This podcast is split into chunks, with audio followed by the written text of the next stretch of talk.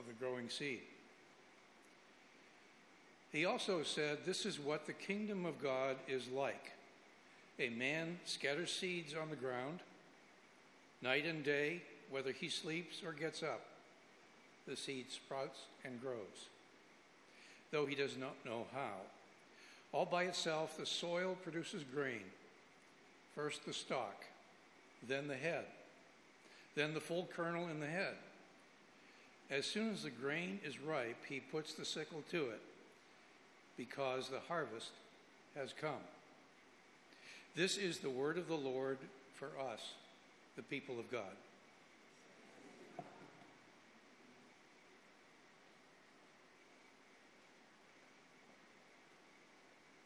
Thank you, John, and thank you, Edna, for sharing your gifts of music with us. Let us pray.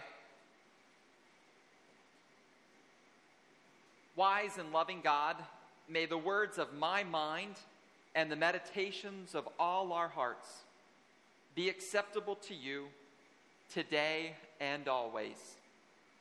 Amen. I thought I would begin with a question when you cannot sleep at night, what do you do? Do you watch television? Do you read a book? Do you surf the web? Do you perhaps reorganize something in your house? Do you walk out to the kitchen and eat some peanut butter or ice cream, hoping that your spouse won't find out?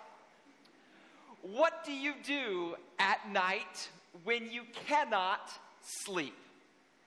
Perhaps Jesus knew full well that thanks to the challenges and anxieties of our everyday lives, that there are some nights where on occasion we have to struggle in falling asleep. And part of what Jesus does in the parable of the seed that grows on its own is Jesus reminds us that we have a better strategy than even television or peanut butter when it comes to not being able to fall asleep. We can, said Jesus, sleep trustfully, knowing that God will be at work on our concerns, whether it is when we are in bed at night or during the day or at any time. If you're unfamiliar of the parable of the seed that grows on its own, let me share with you what it is. But before I do, we have to remember that this parable is a parable that is rather unique. It is unique to Mark's gospel, and it is unique from the other agricultural parables in Scripture. We all know perhaps the parable of the mustard seed, where we're called by God to do small acts of kindness, and God multiplies our small efforts. We're familiar too with the parable of the sower, when the sower uh, is a scattered seed on the ground, and then we have to be, you know, good soil for the seed to, to take root and for God's word to grow in our lives.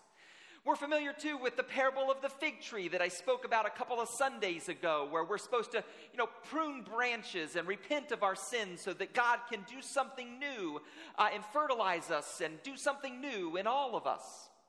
But the parable of the seed that grows on its own is not any one of these parables. It's unique only to Mark's gospel, and it truly is a jewel of a scripture. One of the reasons why it's a jewel of the scripture is because it is distinct from those other parables I just mentioned.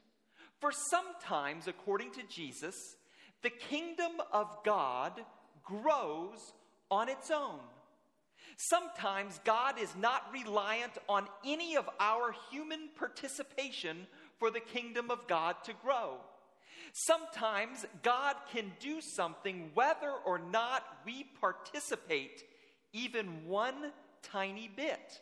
For sometimes the kingdom of God isn't up to anything that we do or can do. Sometimes the kingdom of God just grows even while we're asleep. Walk back into the parable with me. Once upon a time, there was a man who scattered some seed. And then we're told whether it is night or day, whether he is asleep or awake, the seed grows on its own. It's mysterious. He doesn't know how it grows, but it grows thanks to nothing he does, but simply because it is God that grows the seed. And we're told that the seed takes root in soil, it then begins to sprout, and then it becomes uh, a, a kernel, and then ultimately becomes a ripe plant. Thanks not to anything that the man does, but rather to what God can do in the kingdom of God. For part of what the parable teaches is that the seed grows independent to whatever the man does. As one theologian put it, the seed grows despite the man's anxious thoughts or active steps, which perhaps begs the question of all of us what is it that keeps us up and awake at night? Perhaps it is a concern or a worry that we have. Perhaps it's about a future date or a circumstance that's looming out there. Perhaps it is a person about whom we are very worried. What is it that keeps us awake at night? Friends, hear the good news of the parable of the seed that grows on its own. Even while we cannot sleep, even while we may be tossing and turning in bed, even if we're able to sleep, God can still work on our concern that we have whether we do anything or not. And that is good news. Very good news because if you're anything like me, you are a person that likes to control the growth of the seed. You like to make believe that you can grow the seed, and if it's not up to you, it's, if it's, it's up to you and your participation for whatever it is that's going to happen, it's going to happen because you're going to want to control it. I'm reminded of a favorite prayer that is prayed by a, a, Christian author by the name of Dallas Willard. And he said he prays this prayer every morning. He says, God, remind me that I am not in control. I am not in control of the weather. I am not in control of the traffic. I am not in control of the decisions of my boss. I am not in control of my spouse, and I am not fully in control of the decisions of my teenage children. But forgive me, O God, for I will try. We all try to be in control of the seed that we want to grow thanks to our participation in the growth of the seed. We just want to be in control. Reminded of a wonderful comment made some years ago by the great uh, theologian C.S. Lewis. He said, The problem of our world is not that people believe there is no God, it's that people believe there is a God and I am it. Very interesting. I was reading this past week about what people keeps what keeps people up at sleep at night and what they do when they're not able to sleep. And interestingly enough, uh, amongst Americans who were uh, polled as to what they do when they cannot sleep at night, it was neither the television nor eating that was the first response of Americans. You know what the number one most popular thing to do at night is if you can't sleep if you live in America? It is to wake up and make a to do list for the next day. How badly we want to control the seed on our own. But this scripture reminds us that we cannot control it, for God is at work even when we are at sleep at night. This past Tuesday morning, I uh, woke up and I was considering attending Pastor Kathy's prayer session here in the sanctuary at 10 o'clock. And I had a to do list of about nine things that I wanted to accomplish during the day. And thanks to my anxious thoughts and active steps, surely those nine things that I had to do would be accomplished. And I didn't quite know if I had time to come. So I came to Kathy's um, uh, prayer session instead, and I was a little bit uh, nervous and anxious about all I had to do. I was here in the sanctuary for about 30 minutes. I went back into my office, and three of those nine things had taken care of themselves. Thanks be to God. Wasn't anything I did.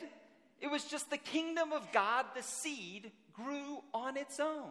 And the good news of this text for any of us who stay up at night worried is that God can go and can work on what it is that we are worried about, even at night, even when we're asleep. As many here are aware, our presidents over the years have had quite a bit of difficulty sleeping in the White House. Uh, the president that perhaps had the most difficulty sleeping in the White House, according to historians, was Harry Truman. Uh, Truman struggled uh, in going to sleep at night because he could not put his mind to rest because he was thinking about what nation might want to bomb another nation and when would one of his advisors have to come in and wake him up and tell him who was at war with who? And he had quite a bit of trouble sleeping, and he tried just about everything under the sun, including pillows, mattress, uh, everything he could think of. And then finally, someone shared with him the scripture passage that Kathy read for us just a few moments ago from Psalm 121. It became Harry Truman's favorite scripture. And it was that God, who was the leader of the nation of Israel, did not slumber nor sleep. And he used to read Psalm 121 before going to bed and say to himself, I can go to sleep now because God, you're going to be awake all night. A similar story gets told of an Episcopal bishop who uh, couldn't fall asleep at night because he was worried about a couple of his churches. There was a sick minister at one place and a major conflict at another place, and he was up at night stirring and he put his head on the pillow and he felt God's finger just tap him on the shoulder. And God said to him, It's okay. You can go to sleep now because I'll be awake all night. Even while we're asleep, God is at work on our concerns. Earlier this past week, many from United Church uh, gathered together to discuss a book written by Michael Medved and called uh, The Divine Providence of America. And Medved argued that God's divine providence has been in on America since even before America became a nation. And in that book, there's a chapter about the Revolutionary War and why America won the Revolutionary War. And Medved argues quite powerfully that one of the key reasons why America won the Revolutionary War was none other than weather. What Medved referred to as meteorological miracles. He talked about how at sometimes the wind would be blowing and ships couldn't sail, and at other times there was lightning and there were storms and there was some climate that was particularly hot when it should have been cold and particularly frigid when it should have been warm. And in one of the illustrations about God's intervention in meteorology during the Revolutionary War, he talked about the Battle of Brooklyn. And he said that uh, when Americans were facing the British troops in the Battle of Brooklyn up in uh, New York, uh, there was one night where the Americans went to sleep at night and they just knew that the next day they would be overtaken by the British Army. For they were surrounded on all sides, they were absolutely outnumbered, and they knew that they were just going to get clobbered in the morning. So they couldn't sleep all night long. But do you know God was awake? And mysteriously, there was this divine fog that rolled in to Long Island and into Manhattan, and no one could see anyone. And it bought the Americans another day. That even while they were asleep, God could work through God's divine nature on a concern.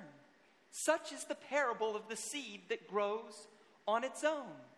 And if God can do that hundreds of years ago in the Revolutionary War, we learned last night that God can still do that in New York. Many of you uh, may be aware if you woke up this morning, this has often happened to me over the course of my ministry. I'll plan out a sermon for Sunday, and something will happen on Saturday that just puts it right on a tee for the minister. Well, it just so happened that last night in New York City, there was a major power outage for hours in Long Island and Manhattan and there were about eight entertainment events that were happening at the same time. Jennifer Lopez had to cancel her uh, concert. Uh, Broadway actors had to improvise when the lights went down, and even the billboards on Times Square went down for hours upon hours. And the headline that I woke up to this morning was The city that doesn't sleep had to go to sleep. and New York kept going. God can keep New York City going even without the help of the people of New York City. Once upon a time, there was a man who scattered seeds, and whether it was night or day, whether he was asleep or awake, the seed sprouted and grew. I'll close with one of my favorite stories about God being in control of the universe. It's a story from church history. Uh, long ago, there was a great theologian, you've heard of him, the Protestant reformer Martin Luther. Uh, Luther would often engage in major weighty theological debates, and uh, during the 16th century, engaged in many weighty debates with his good friend and colleague uh, Philip Melanchthon.